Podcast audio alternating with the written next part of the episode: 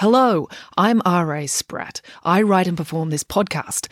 If you'd like to support the show, I'm a children's author, so you can buy a book by me, or you can buy me a coffee by going to buymeacoffee.com slash stories R.A. Spratt. It's an easy way to make a small thank you gift to the show so I can keep kicking this can down the road. The podcast directory you're using right now should have a link to my Buy Me a Coffee page in the show notes, or you can type it into your browser. That's buymeacoffee.com slash stories R.A. Spratt. All contributions are gratefully appreciated.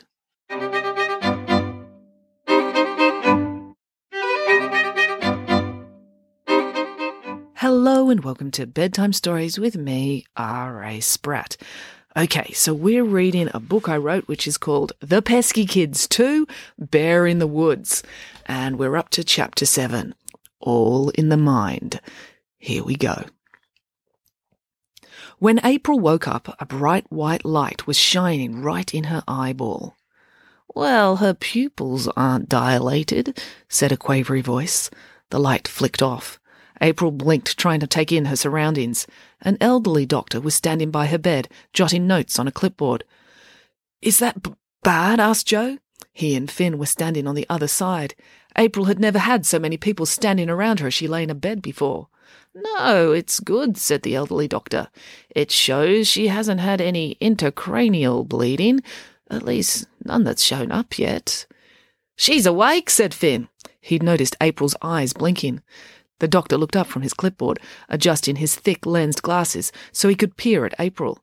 Hello, I am Dr. Vass, said the doctor, in patronizingly slow tones.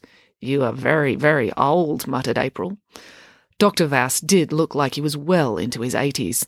His hair was snow white and slicked into a hairstyle that men hadn't worn since the Second World War. He inspected April as if she was a laboratory specimen. Hmm, she presents all the symptoms of severe concussion. Dr. Vass said to Joe, The insensible speech is a clear sign. Hey, who are you calling insensible? asked April. She tried to swing her legs out of the bed so she could confront Dr. Vass. Luckily for the doctor, the bed had rails along the side, so she was thwarted. Actually, she always talks like that, said Finn. Joe nodded. Really? asked Dr. Vass, jotting another note on his clipboard. What does insensible even mean? asked April. She looked almost distressed, she was so confused. Where's Pumpkin? Pumpkin, repeated Dr. Vass questioningly. She has an emotional relationship with a vegetable? It's a d- dog. She named him Pumpkin, explained Joe. Did someone steal Pumpkin? demanded April. Have you considered whether she's been suffering brain damage for quite some time? Dr. Vass asked, turning to Joe. Joe looked horrified to be asked such an important question. Um, uh, he spluttered. It would explain a lot, said Finn. She's not that bad, Joe finally got out. You may think that because you see her every day, said Dr. Vass. You haven't noticed her slow descent into this state because you are her father. What? cried Joe. I, am not her d- d- d- dad. We're brothers, explained Finn. Dr. Vass looked at Joe. Dr. Vass was six feet tall, but Joe was a couple of inches taller, and stocky too. I'm only sixteen, protested Joe. Then you're not the next of kin, said Dr. Vass. What are you even doing here? This hospital has no security, accused April. Joe, you got to get me out of here before the collective come. They've probably got Pumpkin already. Shh, said Joe, patting April's arm. You hurt your head. Dr. Vass is j- just looking after you. He's not a real doctor, argued April. He's too old. Doctors make so much money they all retire well before they hit 90. I'm not 90, protested Dr. Vass. How would you even know? asked April. You couldn't even tell that Joe was 16. Don't they teach you that at medical school? Any vet worth their salt can tell a dog's age just by looking at its teeth. Just then they were disturbed by the sound of arguing out in the corridor. Step aside, demanded Mayor Albright. This is important mayoral business. The door burst open and she strode in, followed closely by Constable Pike. What is the meaning of this? asked Mayor Albright. Huh? said Joe, accurately summarizing all their thoughts. Is this the girl making the outrageous claims? the mayor demanded of Constable Pike. Uh, yes, Your Honour, Your Worship, I mean, Your Mayorness, said the constable. What outrageous claim? asked Finn. The claim that Dr. Vass is 90? The claim that someone stole her dog? Or the claim that she's in danger of being kidnapped?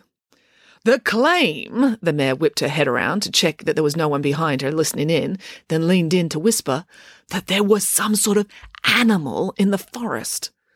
I'm pretty sure there are lots of animals in the forest, said Finn. It's the forest, after all. That's where they live. I'll have no smartness out of you, thank you, said the mayor. You'd rather I was stupid? asked Finn. Yes, said the mayor. It's what she's used to, living in this town, muttered April, lying back with her eyes closed. Her head really did hurt. No one else saw it, did they? asked the mayor, glaring at Joe, then Finn. No, said Constable Pike. And how many of you were out there? continued the mayor. Ah, uh, two adults, seven kids, and a dog, said the constable. Pumpkin saw it, said April. He'll back me up. No one is going to believe you, said Mayor Albright, so they certainly aren't going to believe your dog. My sister is not a liar, said Joe, trying his best to get out the words to defend April. said the mayor. That's as maybe, but the fact is she's got a serious head injury. Isn't that right, Doctor? Oh, yes, said Dr. Vass. She needed eleven stitches in the scalp across the frontal bone, and a lump swelled up to the size of a lacrosse ball. Is that really the medical term for it? asked Finn sarcastically. A lump the size of a lacrosse ball? They encourage us to speak in layman's terms, said Dr. Vass defensively. Walt Layman plays lacrosse? asked Finn. Hang about, said April, struggling to open her eyes and wincing against the glare of the hospital's bright fluorescent lighting. Is the mayor saying that I'm a liar? No, said Finn soothingly. She's saying you're off your rocker. She isn't, said Joe patiently. The mayor is just concerned you might be confused from the bang to your head. I am not confused, said April, sitting up. Her head spun, and she took a moment to balance herself in a seated position. I may have been suffering terrible head pain and had blood flowing down my face into my eyes at the time, but I know what I saw. I saw a bear. I wasn't confused. I wasn't insane. I was terrified because a great big real life hairy bear was standing over me. And that is a fact that is 100% true. The speech might have been more convincing if April had not concluded it by vomiting all over the side of the bed, splattering the mayor's fancy city bought shoes. On the bright side, it was an effective way to get everyone who wasn't related to her to leave the room so she could get some rest. Dr. Vass declared that April would have to stay the night in hospital for observation, and 20 minutes later, Dad finally turned up. It had taken the hospital a while to reach him because ever since Professor Maynard's phone call, he'd taken to hide in his phone in a Ziploc bag in the toilet cistern. Dad was horrified to see April so badly hurt. The stitches were covered by a bandage, so he couldn't see those, but the concussion had caused her to develop big black and purple rings underneath her eyes. On top of that, she looked sickly pale from having thrown up. Dad settled into a seat next to her, feeling like a terrible father, even though, and also because, he hadn't done anything. Joe and Finn made themselves as comfortable as they could on the couch in the waiting room and settled in for the night.